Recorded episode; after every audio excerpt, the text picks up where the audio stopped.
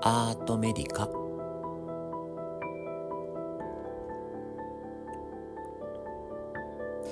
ベルギーへ留学中の医師野口翔平がお届けするアートとメディスンのポッドキャスト。毎週生活の中の気づきから医療のことそして哲学的なことまで幅広く深くでも分かりやすくをモットーにお話ししていきます。3回であり麻酔科医でもある間に生きる僕が生活の舞台と診察室の間から価値観を左右に振り回すトークをお楽しみください。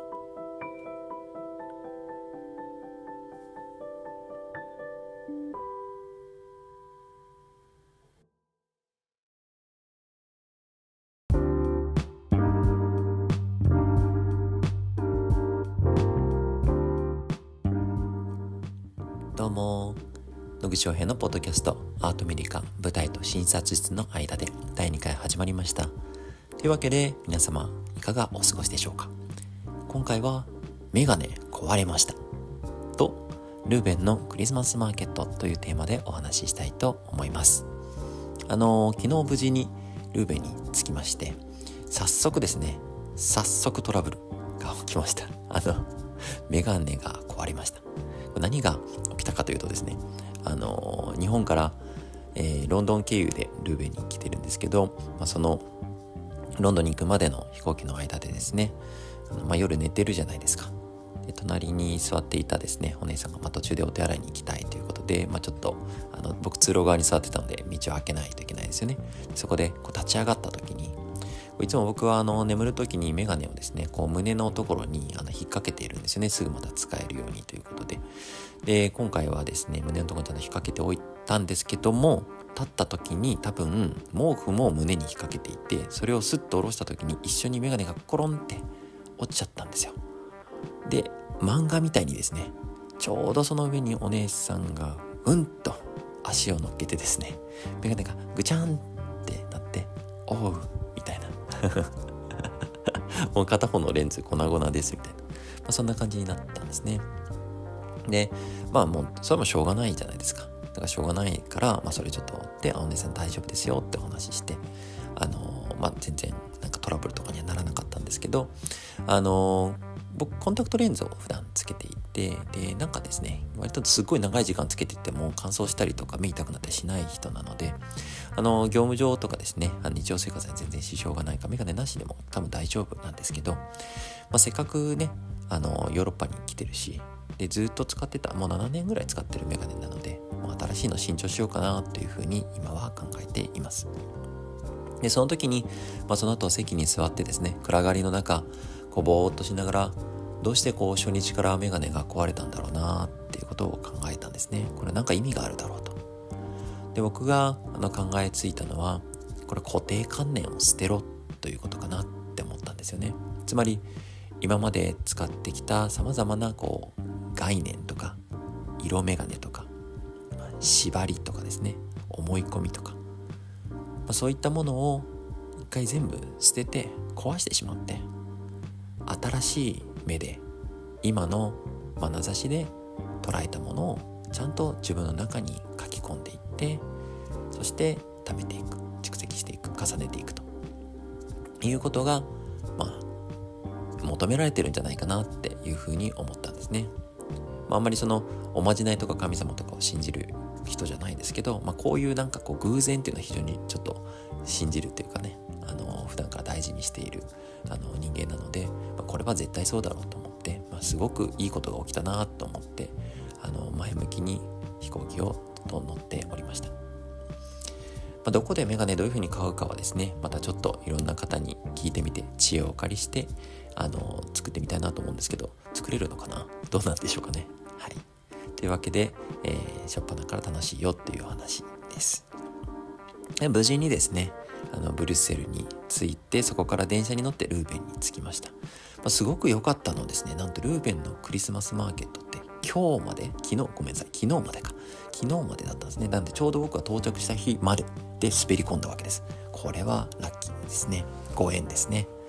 であのルーベンのクリスマスマーケット見に行こうと思ってホテルに荷物を置いて街を歩きながら、えー、クリスマスマーケットに向かっている途中まあいろいろまあこれから過ごしていく生活の場を感じようと思って歩いていったんですね。ルーベンの街っていうのは昔のベルギーの非常に古い街並みがしっかりと残っているところで、まあ、下は石畳ですし建物は全部こう昔のながらの、まあ、レンガ積み石積みの建物、まあ、すごくそれが美しくてですね。あとカビじゃなくて、まあ、質素で。そこが何とも言えないこう愛着のある街だなと思いながら歩いていました。きっとこの街に住んでる人はこの街のことを大好きなんだろうなってそんな感じがします。でそんな石畳のところのですね、まあ、石の香りとレンガの香りと、うん、感じ取りながら、まあ、いろんな香りがしてくるのもまたルーベの特徴だな結構喫煙者が多いんですね。なのでこう路上喫煙のタバコの香りにします、まあ、ちょっと日本とはまた種類の違うタバコですかね。香りがしたりとか。あとはふっとあの大麻の香りがしたりとかですね。します。まああのヨーロッパは部分的に合法だったりするので、まあ、別に悪いことじゃないんですけどあこれあの香りだなって分かったりします。あとはですねお店の前に行くと結構人工香料の香りが強くてガツンと脳にくるようなあの香水だったりとか、まあ、あのシャンプーソープみたいなものの香りがしたりします、まあ、いろんな香りがですね入り混じっていてこうなんとも面白い街だなと思いながら歩いていました。この感じは昔学会で行ったアムステルダムの感じと少し似ていますね。なちょまあアムスのようなこうなんかなんていうんですかね。こうすごいこうなんていうんですか。あの尖った感じとかアンダーグラウンド感とかああいうとこまでいかないんですけどまああのしっとりとそういう空気が流れている感じがいいなと思いました。そんなこんなでクリスマスマーケットにあの到着するとですねあの僕がまず思ったのはなんかこう日本の地域のこうお祭りの出店に似てるなって思ったんですね。あの日本のお祭りの出店ってなんかこう立てかけてこうテントがいっぱいバーって並んでたりするじゃないですか。でみんな楽しそうに子供たちとか大人がねお酒飲んだりご飯食べたりとかしてるあの雰囲気とすごく似てます。みんな地元の人たちがこの雰囲気好きで毎年毎年ずっと昔からこれを楽しんできたんだろうなっていうようなそういう場でした。ただその一個一個の屋台というかですねお店はしっかりとこう作り込まれていてあの、まあ、ちょっとそこが日本のあのテントで立てかけて作ってみましたっていうのとあと宣伝がバババーンみたいなああいう感じとはちょっと違うのはすごく良かったですね。なんかこう一個一個が本当に建物みたいになっていて中にはですねあのかまど薪のかまどを中に入れてであのオーブンケーキを焼いているとこがありましたね。あのベルギーでよくあるお菓子で、えー、ツエテオーブンコッケンかな？えっと、スイートオーブンケーキっていう意味だと思いますけどっていう名前のお菓子があって、まあ、これあの独特のプニプニでプワップワッと よくわかんない。プニプニでプワップワッとした感じの生地をですねあのオーブンというか薪本当に薪オーブンですね。薪ストーブの中に入れてでプーッと膨らんできたところで外に出して端っこの焦げたところをハサミで切ってで中にこうなんかザラメのようなあのシナモンとあの砂糖の混じったザラザラっとしたの中に敷いてくるくるっと巻いて、まあ、ラップにして食べると。いうそういうお菓子でした。まあ、美味しいかって言われると、まあ、日本のお菓子相当美味しいのでうんこういうのもありかなと思うような味ですけれどもでもなんか優しくて懐かしくていい感じでしたね。あんまり日本にはないタイプの味です。うん。まあ、ていうんですかね。わ綿菓子みたいな味のスローブンケーキみたいな感じですかね。プニプニの。はい。よくわかんないですね。そんなこんなんでですねあのクリスマスマーケットを見ながらなんかこう本当にこの街はこう観光客ガーって向けてっていう感じじゃなくてこう地元の人たちに向けてこのずっとあるものを大切にしてきてるっていう街なんだなっていうのを深く深く感じました。